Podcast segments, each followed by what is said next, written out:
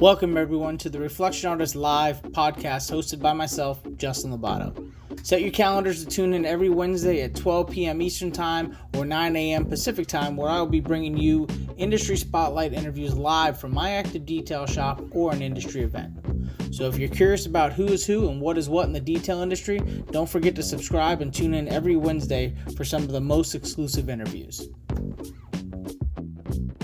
Okay, we are officially live on social media. This is Reflection Artist Live, episode number 57, and it is the week of Christmas, hence the hat. Uh, so, uh, again, Reflection Artist Live number 57. We have special guests with us today Kyle Clark, who is a CD and SV. Uh, and also owner of um, Extreme Detailing in Southern California. Uh, he's been in business for 13 years, been in the industry for pretty much the same amount of time. Um, super involved, uh, fellow detail mafia member, uh, IDA. I mean, he's fully invested in not just his craft, but on the industry side. And we want to kind of just uh, talk with Kyle today and get his background and what it's taken in that path to get to where he is today and kind of get some background on him. So, Kyle, of course, thank you for taking the time out. Oh, needless to say, you are a Reflection Artist demo team member as well. So yeah. We're, we're pretty close, sometimes attached to the hip, especially if we're at AFO. But outside of that, I know Kyle really, really well. But I'll let you guys uh, hear him out on his story and his background and how he got involved in the wonderful world of detailing as we know it. Yeah, thanks, Justin. Hold on. I'm just sharing this on my personal social media. I went to Reflection Artist to to to let it blow up a little bit. So um yeah, I've been detailing officially business license for 13 years. Before that, since I was 13 years old back in 1998, I've been cleaning people's cars. I, I used to clean people's vehicles um, from the city. I was about a mile away from my house, and my dad was a police officer, so I would go and uh, have people drop their cars off, or my mom would pick up people's cars, drive them to the house. I would do what I used to think was a full detail, and um, then take it back. And I was making really good money as a teenager, um, a lot more money than my friends were, were making, and you know it was all cash business back then. So and what were um, you at that time? I mean, were you smart about your money? I'm sure you were, but were you putting oh, yeah. it away? And I mean, yep. teenager having money, that's, you know, it's a catch 22, right? You want to have some fun as well. well, I, I, I never, I never needed, you know, to ask mom and dad for money for things. Um, I always had money. I used to mow lawns too when I was a kid. You know, 13 years old, I was already working since I was like nine mowing lawns. Yeah. My parents had an apartment complex and so I used to do a lot of that stuff. But no, if I made a hundred bucks back then on a detail, um, which was like, you know, a hundred dollars for a detail then was a minivan inside now eight, like eight. A, it's like a five hundred dollar detail now. so I would take and go put, you know, I'd take like, you know, 10 bucks because I got to pay uh, my tithing, um, got to pay, you know, pay the Lord. and I'd take about 20 bucks for myself and I would go put the rest in the bank. And uh, I had a lot of money in the bank for you know growing up, and I would just put it in my savings. I would ride my bike down to the credit union, um, which is a you know a mile or two from my house, and go deposit it. And I did that for years until I um, when I got my driver's license at 17. Then I would go pick up people's cars um, but I had to pay for the truck, right? I had to buy the truck that I wanted. So that's the first time I really ever pulled money out of my my savings. So that's a lot, a lot of times. 13 years old to 17, putting money away regularly. At least so, you have the the money though to to back yourself on yep, getting that I've truck. Never needed um, or I've never taken out a loan to grow my business per se, you know, until I bought my van a few years ago. That was the first time I ever financed anything. So just reinvest reinvesting constantly in my own products and my own equipment. Um, funny thing, I, I, I like this story a lot because just kind of how entrepreneurial you know some of us can be when in high school all my friends wanted a party when they graduated high school right or some of them wanted a stereo system or a new car i wanted a carpet extractor so i got a carpet extractor as my high school graduation gift nice and uh, i bought a really nice like 12 gallon uh, galaxy uh, from EDS, EDIC, and uh, I still have it. I'll, I'll, probably never get rid of it. I never use it anymore, but um, it, it's actually sentimental to me um, because it represented, you know, the direction I wanted to go in my life. I wanted this is what I wanted, um, and I got what I wanted. So yeah, that's kind of sentimental. I get I have an old toolbox when I bought my business that came with the business from the gentleman before me that could I get a go, go get a new one? Yeah, but I kind of just let it sit there because it's kind of a, a, reminder. It sits in my shop. It's a nice old craftsman red one, traditional, right? Yep. And it just sits there, and I'm just like, yeah, that's kind of where you know what what I came from. That's that funny. kind of, yeah. I have a couple other things. I have my first rotary polisher, my big yellow DeWalt. Oh, the uh, brick. Yeah. Um, I have, well, I would say my first, that's the first one I ever purchased. I have my dad's, um, I don't know who the brand, I'll have to look it up. The big, you know, chrome looking grinder, one speed grinder that I learned how to buff with. Um, and so I have that still. I don't have my first porter cable. That thing was, you know, it grenaded years ago. Oh yeah. Uh, I, I, probably went through like seven porter cables um, over time until I, you know, until I got my first flex. But between the rotary and the porter cable, that's how we used to do it. And uh, you know, I I remember like you remember how porter cable came with that one white foam pad. Yeah, what, do you do with this? Why is it here? and, and you could attach it, but and then it would rip to shreds after you know you use it. So I would, uh, you know, glue another pad to it or something. and then they came out with the conversion for that, the adapter for it. So you could actually put a, a Velcro pad on. That was pretty high tech then. So um, I had a bunch of, you know, porter cables and I had a bunch of uh, Harbor Freight tools that I destroyed super quick. Um, so that's why that's kind of where I learned to always buy quality tools.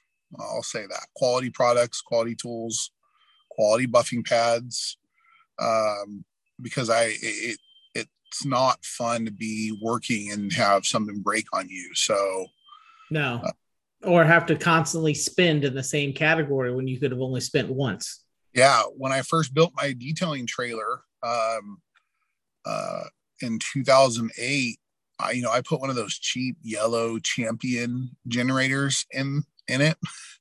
And uh custom built an exhaust pipe for it so it wasn't you know heating up the box on the front of my trailer.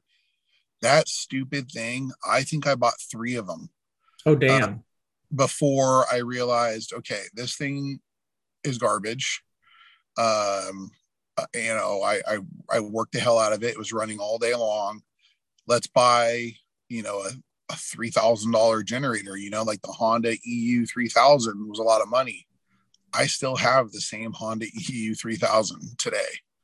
Yeah, and it's just a champ, man. It, buying the quality the first time, um, it would have paid for half of that generator already. Uh, buying the other three, so um, change the oil, change the battery, clean it. It goes, man. Never, never fails and uh, so that's another lesson to always buy the quality equipment um, and not go cheap no it's yeah i 100% agree because that's something i learned myself with getting into detailing i mean in general right i mean even prior to detailing when i, I would help out doing like demo jobs or something that was construction related it, when you're buying tools i mean like you had mentioned harbor freight right? It's one of those companies where you buy it and use it once just to get you by if that's all the job requires. But if you're looking to do it for a daily and or for making money uh, as a craft whatever the case may be long term you got to go quality. You get the best return on investment usually that way. And and don't get me wrong there are some hiccups with some quality brands as well but yeah it's filtering and or i should say navigating through that knowing which ones to purchase and just doing your homework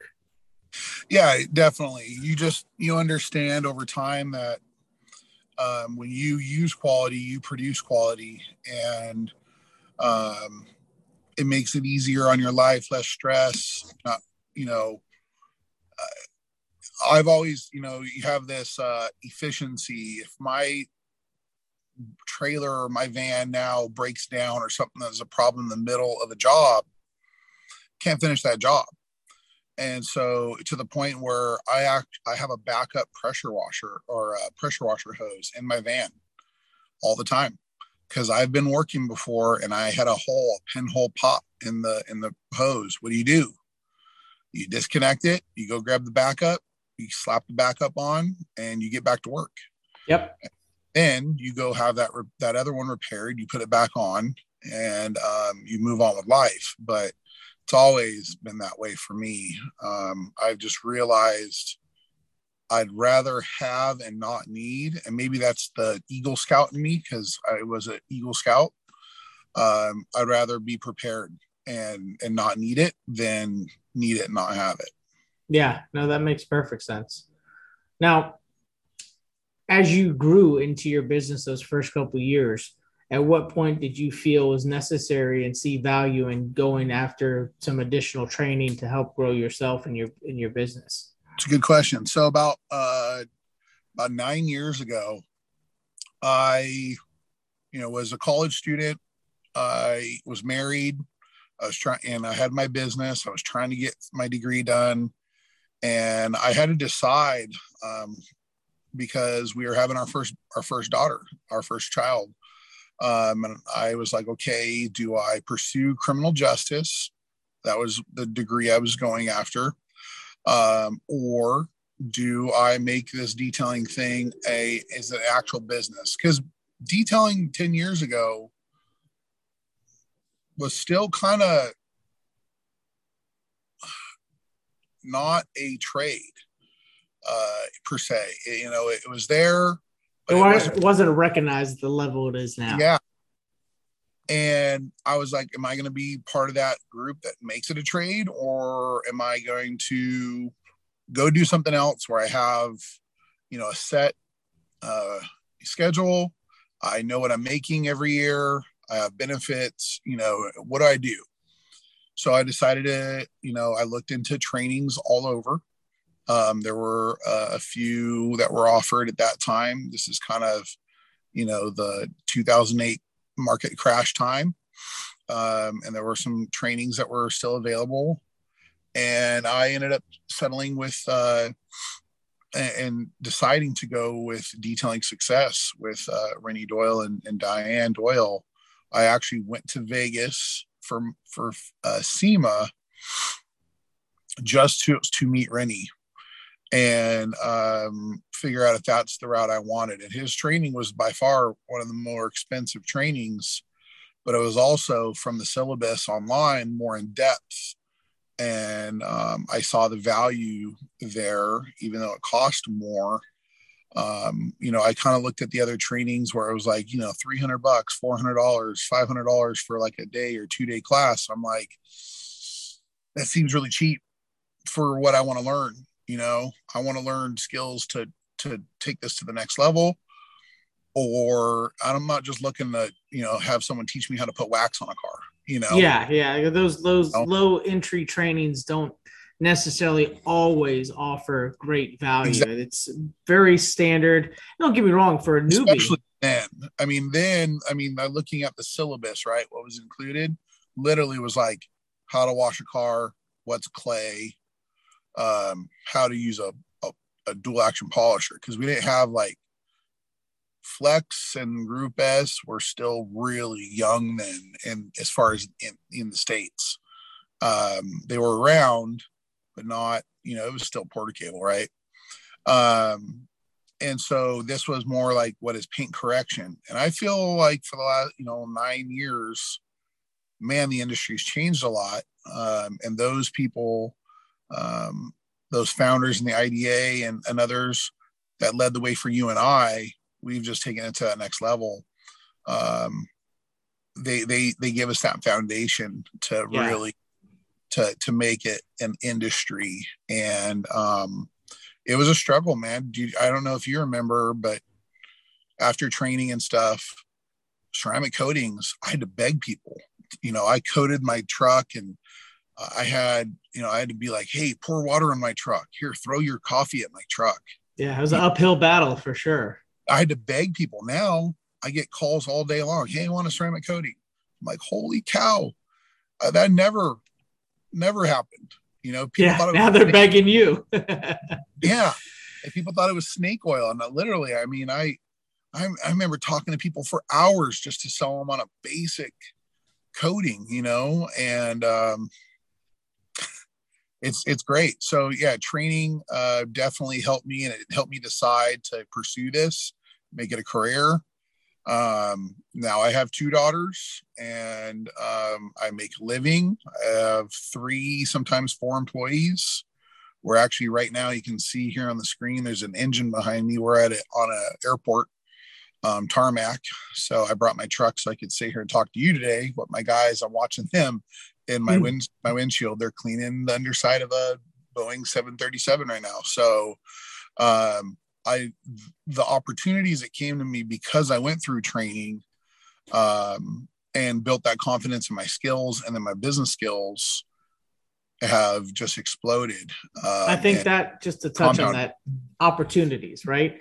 You know, you could have gone to a three, four, five hundred dollar class, um, but if if the network wasn't there for the net worth of those opportunities, then that would have been once you left the class, that would have been done. That, w- that would have been it. End of the road for the class. You got the, tr- the, the the short training for whatever the class covered, and then that's it. This, on the other hand, like you just mentioned, that that more invested kind of approach. Yes, it was a higher dollar amount financially, but the return on that and the, the net worth that followed that because of the networking that gave you so many opportunities, that just skyrocketed for you. You can't even put a number on that yeah uh, well it's just you know they always say be around those people right? Be around the people that you want to be like. And so i put myself in that position um, to build build it. And the opportunities come through the confidence. Would i say that i probably would have learned a lot of these skills? Yeah just because the person i am but it would have taken twice as long. Yeah, i would not eventually. yeah i would not be where i am right now um, you know, just we go in different paths, and I chose this path, and um, it served me well, and uh, it's brought me other opportunities that have been really great for me and for my family and for um, for my employees, and uh, it's allowed me to learn how to be a boss, right? Because here's the deal, dude. I never had a job. I've never had a. I've never been an employee of anyone my whole life. I'm 36.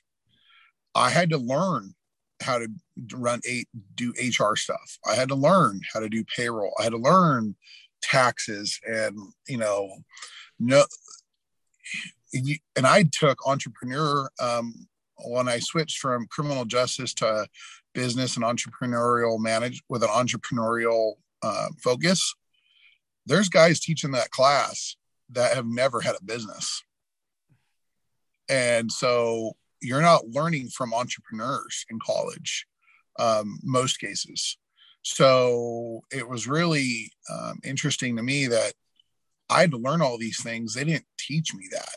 No, I consider them textbook junkies. They know really well what the textbook says and they live by it, but they can't walk it. And probably one of my favorite professors was an econ professor because he actually knew economics he actually had a business. He actually left his business because he had an opportunity to do this. Um, and and so he understood those things and that's where i learned you know a lot about opportunity costs um, and efficiencies and all those things that a business owner should so um, yeah training led to um, going and, and wanting to learn more. And I would have never been where I am now had I not made the decision to go spend. Man, do you remember back then? I'm going to throw this out. Do you remember like when you went to buy a polisher or you know you're like oh man 300 bucks oh crap you know i remember when i was newly married i bought like a 150 dollar hose and it was like i stressed over 150 bucks yeah my first flex i was like oh my god this is expensive Holy oh, crap. oh my goodness and it, it, it and I just sent three to get repaired. Uh, and I just got another one, you know, and now it's like, I don't know, it's kind of weird, dude. It's just weird that where we get, um, you know, I needed some equipment and I'd rather, you know, use the tax code now to buy that equipment and use that as a write off. So I'm like, oh, shoot, just buy it. Yep, here we go. Here's a credit card. I would have stressed like crazy over buying a, you know, new pressure washer. Now I don't even think twice because I see the value. I see um, I'm going to need it. And, you know, if my pressure washer exploded today, I literally could go home and rebuild it completely and have it back to work tomorrow. Um, so you spend money differently when you, and that's become an entrepreneur. Uh, you see value in things, not prices of things. Mm-hmm. And um, just like training, uh, I saw value in spending three or four thousand dollars to go spend a week at training. Um, and I didn't see the value in the three or four hundred dollar, five hundred dollar training that was a day, right? Um, pretty much the same amount of money every day, but I went to a four five day class instead of a one day class. I learned a lot more. Yeah, and the amount of value that's in that day day in and day out routine of that curriculum it's yeah. it's embedded in you more than just a, a quick day don't get me wrong i do one day extreme trainings but knowing from experience what a five day course does to you versus a one day there's only so much that you know most people will retain as a human being yeah but you you do the one day extremes and i know what's covered in that curriculum it is a thousand times more than what was offered nine, ten years ago for those other classes. And I'm not going to say who they are because we know who they are. Yeah, well, you're in SoCal, right? Where that's the capital of of detailing. I mean, that's there's, that's there's, there's a lot more opportunities there with that. Yeah. Well, and I could have, you know, even going to Florida and and doing a, a class there. I, I there was there was other options, right? Yeah you know, I actually looked at Mike's class, not anything against Mike, but his was more about paint. I didn't just want to learn paint. I wanted interior stuff too. And uh, business. Uh, and business. And um, and some of these classes, a lot of them were, were geared to enthusiasts. A lot of them were geared to car wash or dealership detailing. Um, you know, there was there's you know some in, in the I guess back east, right? Um, and LA, San Diego, there was all over. There was, you know, probably five or six that I looked at. But this was more geared towards professional detailing and entrepreneurs um, going through detailing success, um, not just showing you how to wax a car or how, to bang out an interior, like barely, you know, scrub the door handles, scrub the steering wheel, and dress the interior. You know, that's like what they were teaching then. Now I don't dress things. You know, I clean things and protect them. Um, and I want things to look like they're natural and clean. So I I learned a different way of, of doing work. And we always evolve. We're always learning new things, but that was a great foundation for me going through detailing success. And it would be February of 2013 because my daughter will be nine years old um, in a few weeks. So she was just a baby when I went to training. Nice. Like nice. she was three weeks old, three months old. So now with with that aspect of it and it helping so much with your business, like you had covered, you know, where where does the IDA come in for you? Where does the IDA have a, a play for you? Um, glad you brought up the IDA. Um, you know, because the IDA kind of was um, I, I didn't really know what I was getting myself in myself into in the IDA. And um, the IDA, the industry has or has nothing, had nothing uh, as far as a organization for all detailers, not just like one little, you know, like clicks within the detailing world of trainings and so forth. It was to represent everyone and to represent professionalism um, and give a, a, us a foundation, right, of CD, certified detailer. You took a test, you know the basics. Doesn't mean you're going to be a great detailer if you can pass CD, right? Just means you're not going to mess up somebody's car. Um, you have a good foundation. You you understand the the surfaces of a vehicle. Now, I was really excited when SV came out for a few reasons. One, I was invited to be part of that first SV class, which was yep. awesome. And then yep. it was also an honor to be, you know, interviewed after with the guys and we kind of talked through some of the, you know, what did you think? Okay, well, I don't like how you asked this question. Maybe this is a better question. So it was it was fun to be the guinea pig for the first SV. Yeah, help critique it. It was it was it was awesome. You know, I did that at Mobile Tech uh, years ago, um, and it was great. And I really think the SV we have something there because now we know you're a skilled detailer. Your your skills verified. You're validated and um, it's been it's been great to because that is where we're going to separate the you know i've been able to administer svs under an rt before and there's people we had fail. And it's not fun but it's also like okay this person knew his stuff on the outside. He can paint correct and you know make a car flawless. He didn't know anything about cleaning an interior. Uh, didn't know anything about a you know pH neutral, balanced alkaline acid. Um, and so it, it did create a standard for the industry. And the IDA um, is moving along and they've created other tests. I've been able to participate in that. Uh, I've been able to be a, a part of a committee, um, a chairman of a committee, which has been great. Um, and now, right now, I'm focusing on a few other things in my life.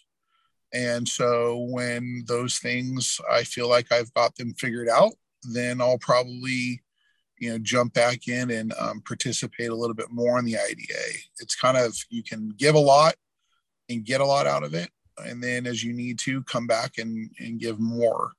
Now it's not perfect. It's not you know gonna change your business um, per se. You're not gonna get customers because you have an IDA sticker on your van, but um, it does help you. It makes you legitimate. It allows you to talk about that. You can use that as a sales tool. Um, Absolutely. About it, you know. Um, no one's going to go on and find the IDA website right now and say, "Oh, this guy's IDA certified. I got to use them." But no, when they come in your office or they go on your website and they see that you have certifications, and they looked at other people and they don't, it may you know it's going to help you. It's going to help you um, put people at ease that you have um, skills and you're confident in your skills and your business skills and you have ethics. Or you've tried to validate the growth of your skills in some way shape or yeah. form. Yeah.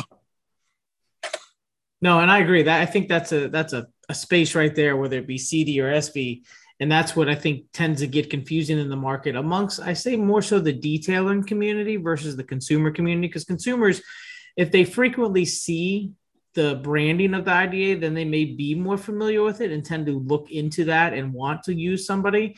But you're right; it's it's not it's not what they're after at the gate. But within the detail community, some tend to th- kind of tend to throw shade on that because of oh he's CD or SV and he's doing this or he's doing that. You know the nitpicking stuff. And again, just because you have the certificate doesn't mean you're ah. exercising those well, credentials to the integrity of what they are. That's on that individual person and who they are. You know, just like people go through college. Just because you go through college and get the degree doesn't mean now you're you're the best at that trade craft or whatever that degree had to offer.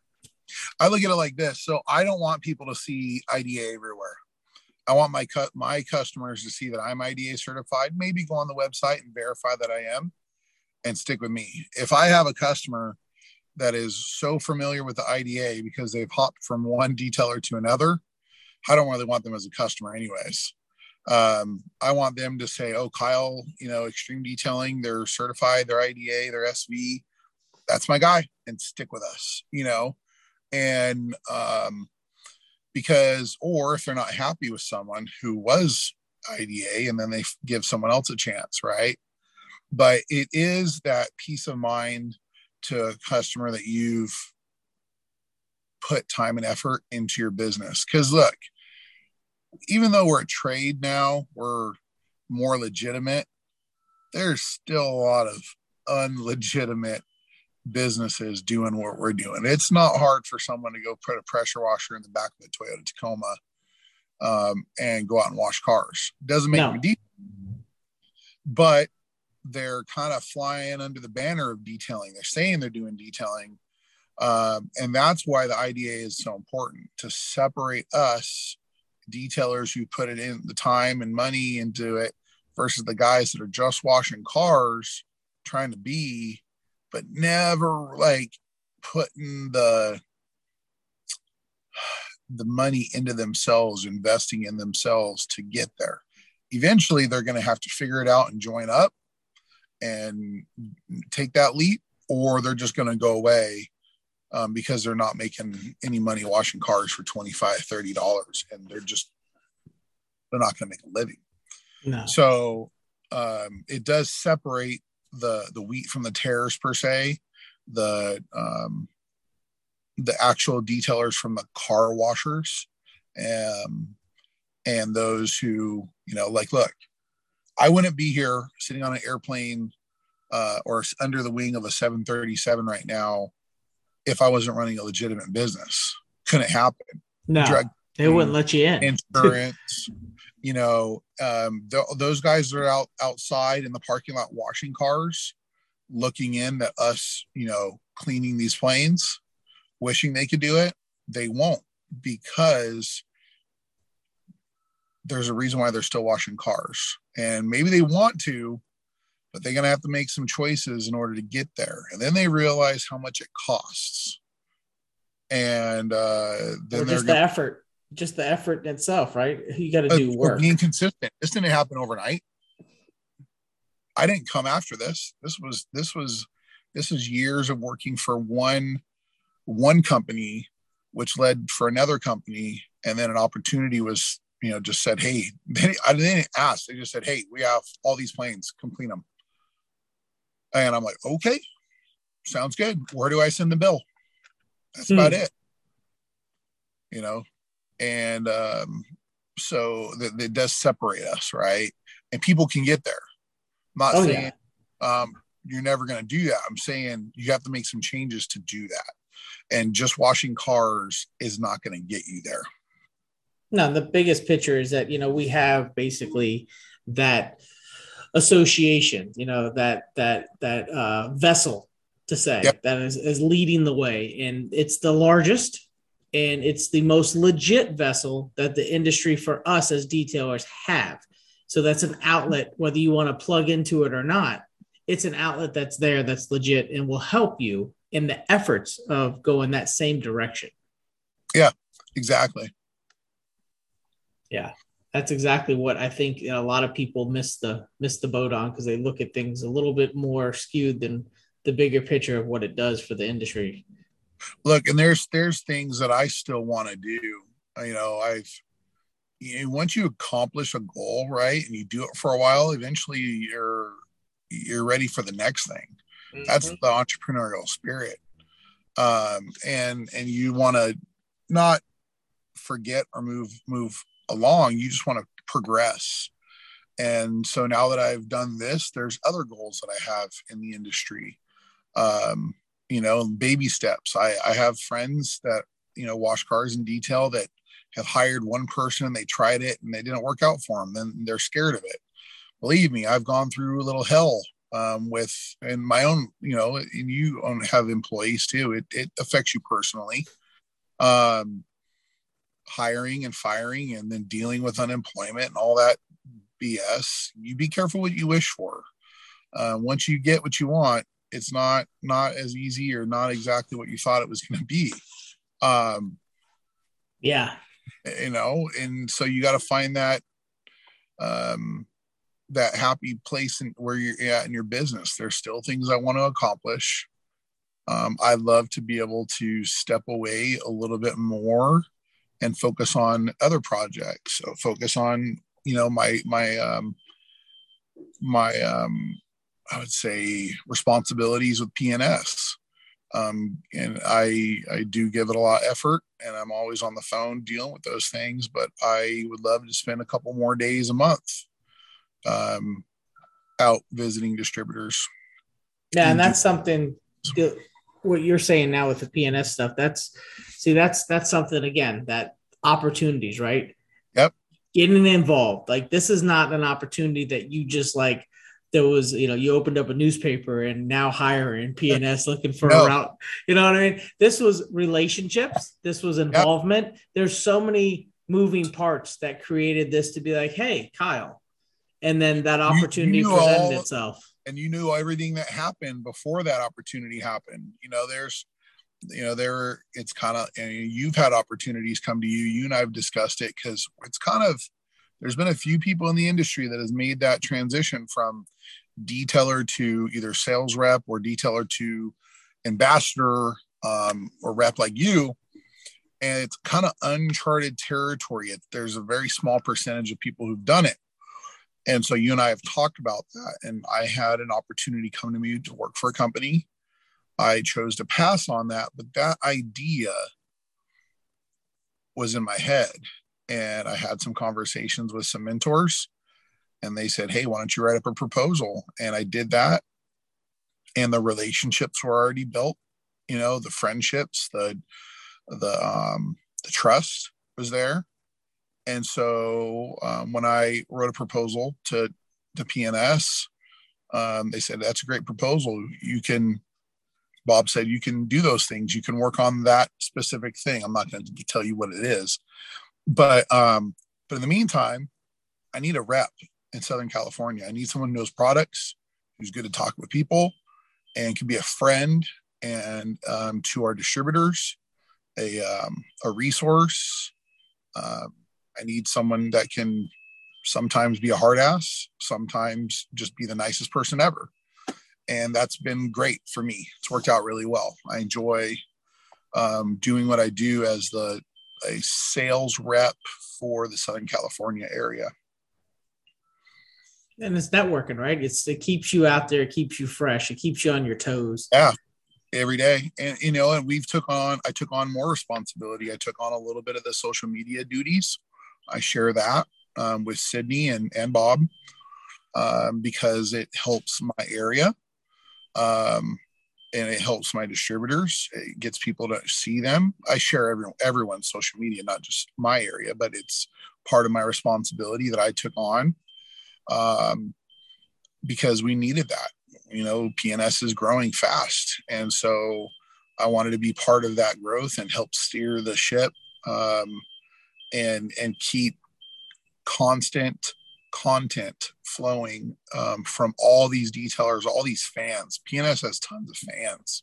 Oh yeah, and um, not just detailers, but just people who love the product line, um, who love the people, who love the the um, the testing, the quality. Um, really, I mean, there's some things that I've been able to do with PNS, even product development. There's been a few products that Sydney and I played with, and Renny, and and we were like, "What the heck? You've had this product since 1987? this stuff's amazing. We got to show it off." I mean, that's how Kyle's happened. You know, let's talk about Kyle's for a second. Kyle's boat and RV store, kind of a joke, um, how it happened, but um, not joke, but a, a little humor.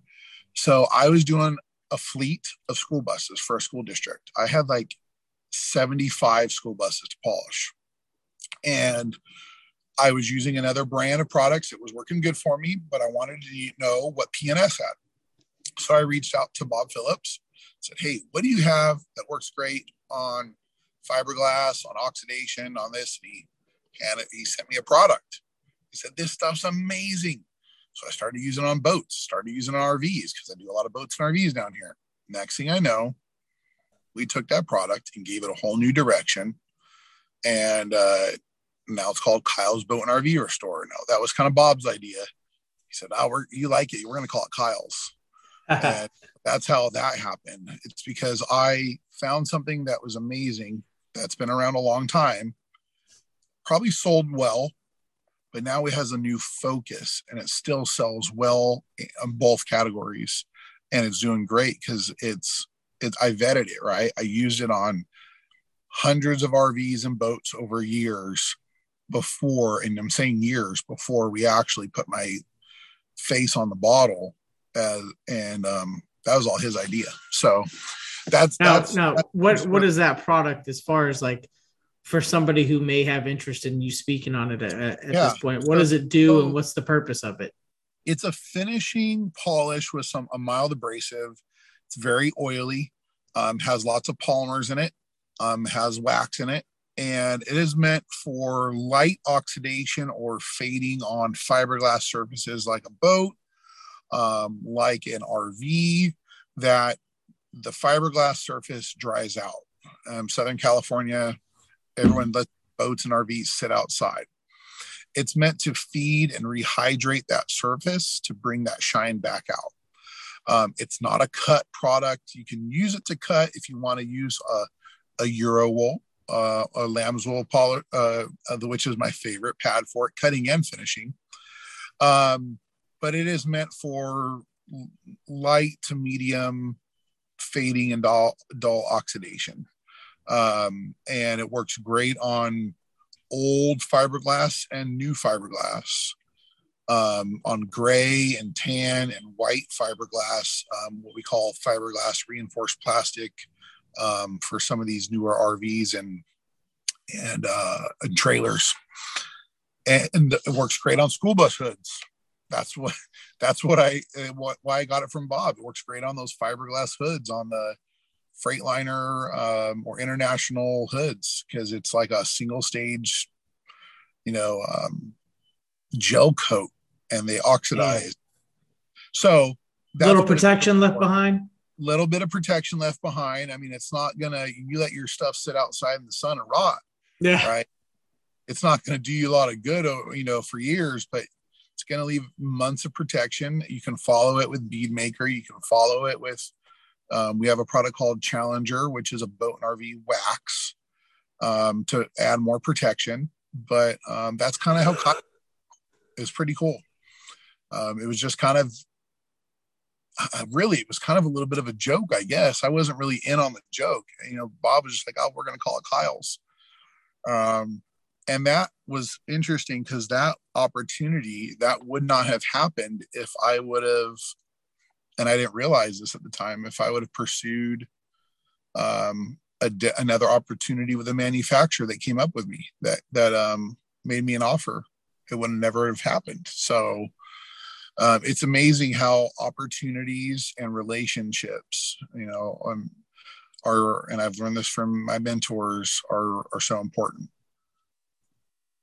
Yeah, no, that that is probably one of the most important things. I mean, the craft itself is fun, right? Makes you money, but the relationships yeah. and everything that come with that uh, in the networking, you again, there's no value on that because that presents itself to things that come across that you may have never had the opportunity for, but that relationship created that. Yeah, exactly, exactly. So all of those those individuals that sit back and and just detail and look at these other individuals in the industry that are, are moving and shaking and doing things that did not happen because they were just sitting around justin didn't become uh, the face of buff and shine and now um, and working with Autogeek because justin was good looking with tattoos justin made that happen and uh, and it's been it's been my pleasure and um, to watch that happen with you you know, you, I first remember meeting you, Air Force One. Dude had a big old like surfer, like, uh, oh, yeah, the cowboy hat with the IDA logo on yeah, it. Yeah. Like, like, My wife hates that. Jessica hates that hat. yeah. Had a master on his shirt or something. And man, he came out and it was humbling. I remember you kind of got humbled there a little bit. And but you listened to your mentors and man, it just, you exploded and you got involved in the IDA, became IDA board member, IDA president. It takes work. It does. It definitely takes some work. And, and we all have our different passions not something I was interested in doing. I want to serve. I wanted to give. That's why, you know, I was happy to be a committee chairman. Um, and we'll have different, you know, highs and lows or opportunities come to us in time, but we just kept our nose to the, the grindstone of the industry and kept giving. And then it gives back. And then we're going to take for a little bit and then we're going to give back. And that's just kind of how it is.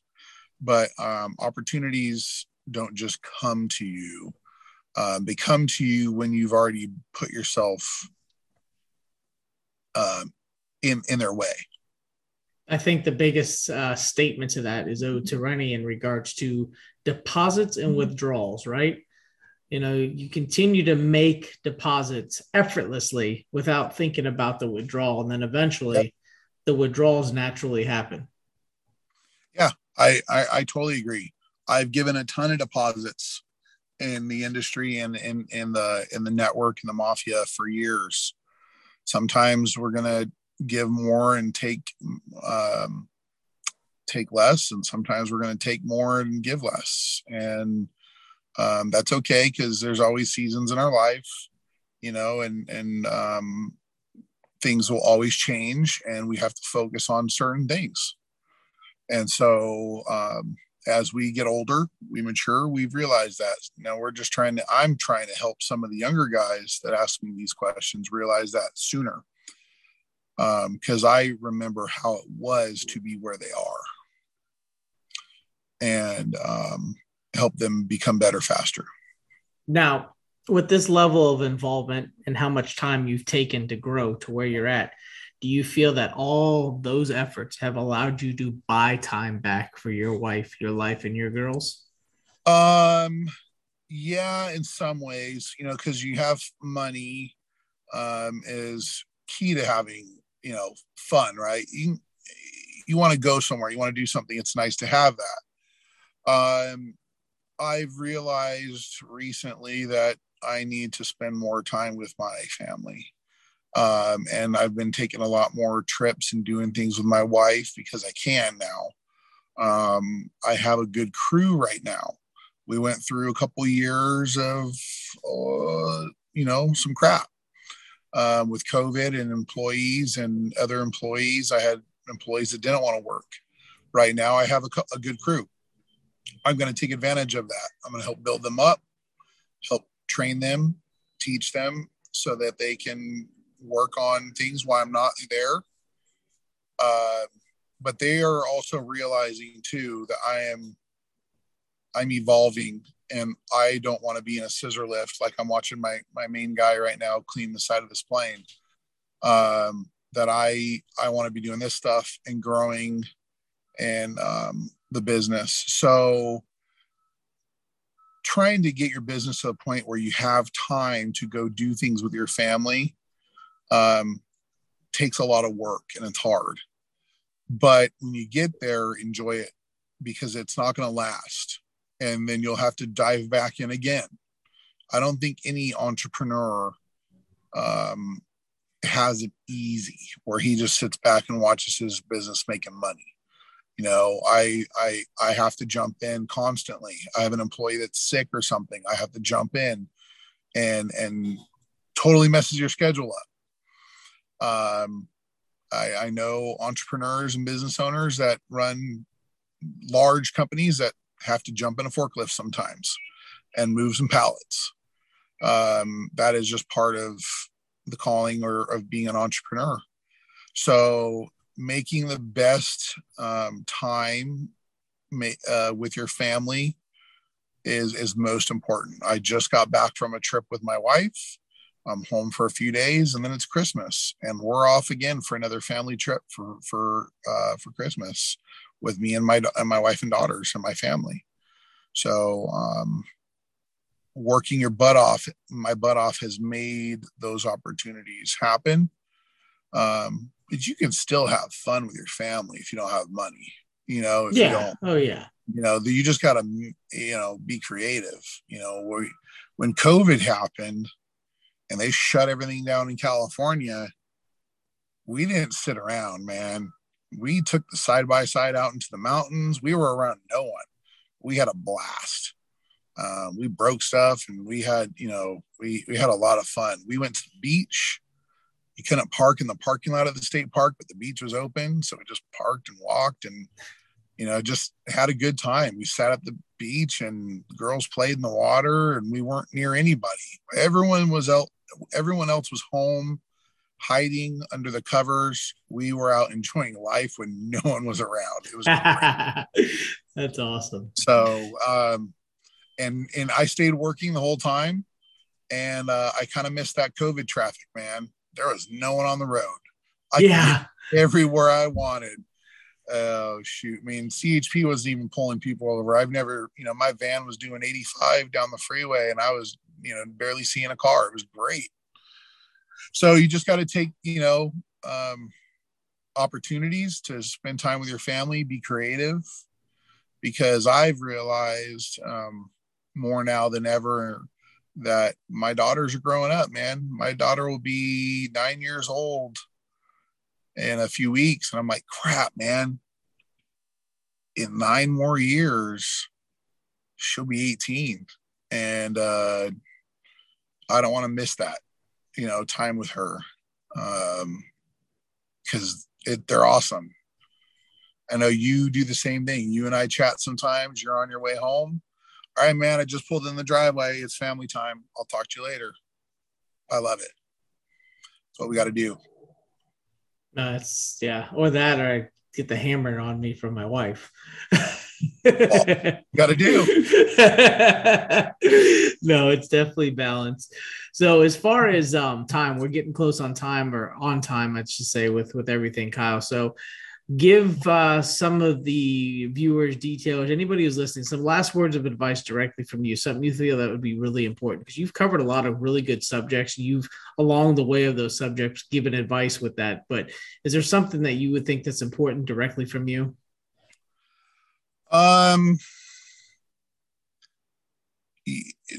i've learned recently recently in, in the last probably four years five years uh, my biggest thing is to be come comfortable being uncomfortable and to be okay with being okay with failing.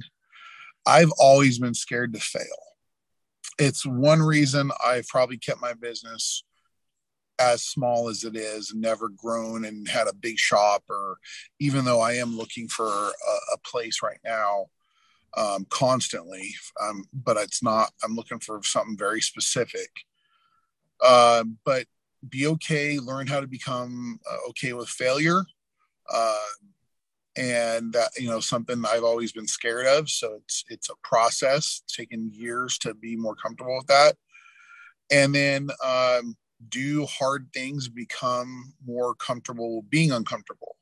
And, you know, a lot of people are scared to talk to uh, their customers. A lot of people are scared to open their mouth and you know say hello to someone nowadays. So we aren't very social, even though we have a thing called social media. Um, so become comfortable talking to people, become comfortable starting conversation, and realize that nothing is going to come to you. Um, and if it's easy, it's probably not you know good for you or worth it. It's going to be hard work to achieve what you want. Um, l- read books.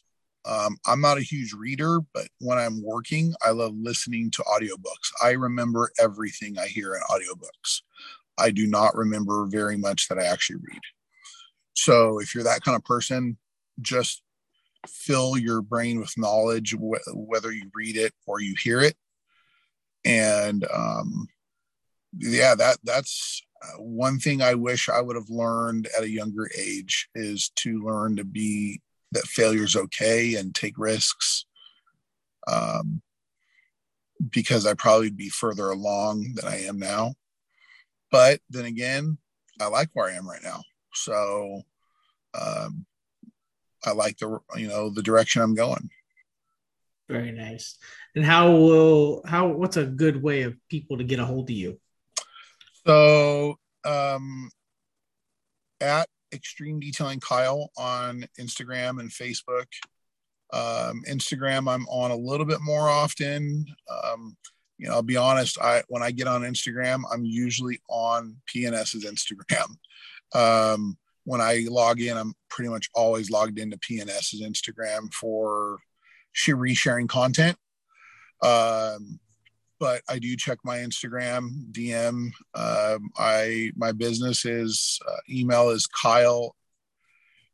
Uh, is it Kyle at extremedetailingusa.com is from is my email for for anyone for that. Um, if it's PNS related, it's Kyle at pssales.com. Pretty simple. That one's yeah. easy. PS sales. But Instagram is probably where you're going to get me unless you email me. It's um, Extreme Detailing Kyle. And uh, yeah, man, I appreciate you letting me come on today, talk. We didn't really talk about paths much, but I did say I love the Uro-Wool. Yeah. uh, that blueberry, those are my, my go tos, man. You, you can correct anything with those two pads. Well, the good thing I love about the podcast is everything's on the fly. It's not scripted. So, you know, and it's not it's not a it's not a pad driven or brand, you know, a product driven yeah. podcast. It's it's a people podcast. You know, it's the industry, it's the people in the industry, whether it be the manufacturers, the CEOs, the owners, or us, just the technicians, just getting together and and chatting about business life and detailing. And that's that's really what it's all about. And that way we could get the message across so people could see the hardship of how some come up in the industry, the story behind, and have more of a uh, understanding and or respect for certain individuals that maybe only get seen as one way on social media. I, you know, it's funny. I recently learned that.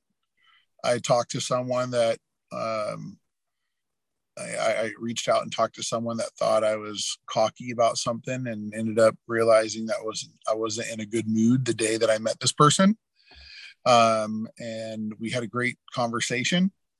And um, so, yeah, it's it's nice to be able to uh, get to know people or them to get to know you. Uh, I like these opportunities to do this because it makes it easier later. Um, I really like talking to people. I'm, I'll be at Mobile Tech, um, the Mobile Tech Expo in Florida at the end of January. So um, if you're watching this, come out, see me. Um, I'll be there with PNS, probably a little bit of Buff and Shine. Um, I am going to be teaching a, a, class on RVs, um, on pricing RVs and services for RVs, um, uh, help people get their pricing structure for RVs figured out. It's a constant question I get. And um, so if you're in mobile tech or thinking about going, see me in Florida. We'll have a great time. Awesome. Well, Kyle, thank you. Uh, again, uh, we have our guest here, Kyle Clark. This is Reflection Artist Live number 57, the week before Christmas. So that's just in a couple days. And so thank you, everybody who taken the opportunity. What's that, Kyle? Merry Christmas. Yes, Merry Christmas. Everybody who's had the opportunity to to listen and or watch now, thank you. Or you know, when you have the opportunity, thank you. And of course, Merry Christmas and Kyle, Merry Christmas, bud. And I will uh, I will talk to you either in a couple days or after. We're always connecting, so either way. But thanks, thanks for being on. No problem. Thank you. All right, I'll talk to you later, Kyle. Merry Christmas, and everybody else, Merry Christmas. Thanks for tuning in this week to Reflection Artist Live. We hope you had fun and learned something new. If you missed an episode or are looking for more, check us out on our social media or podcast platforms. And join us next week when we have another amazing guest. Don't miss it. We'll be talking business, life, and detailing. Also, don't forget to check out buffandshine.com for a variety of buffing pads and accessories for your detailing arsenal.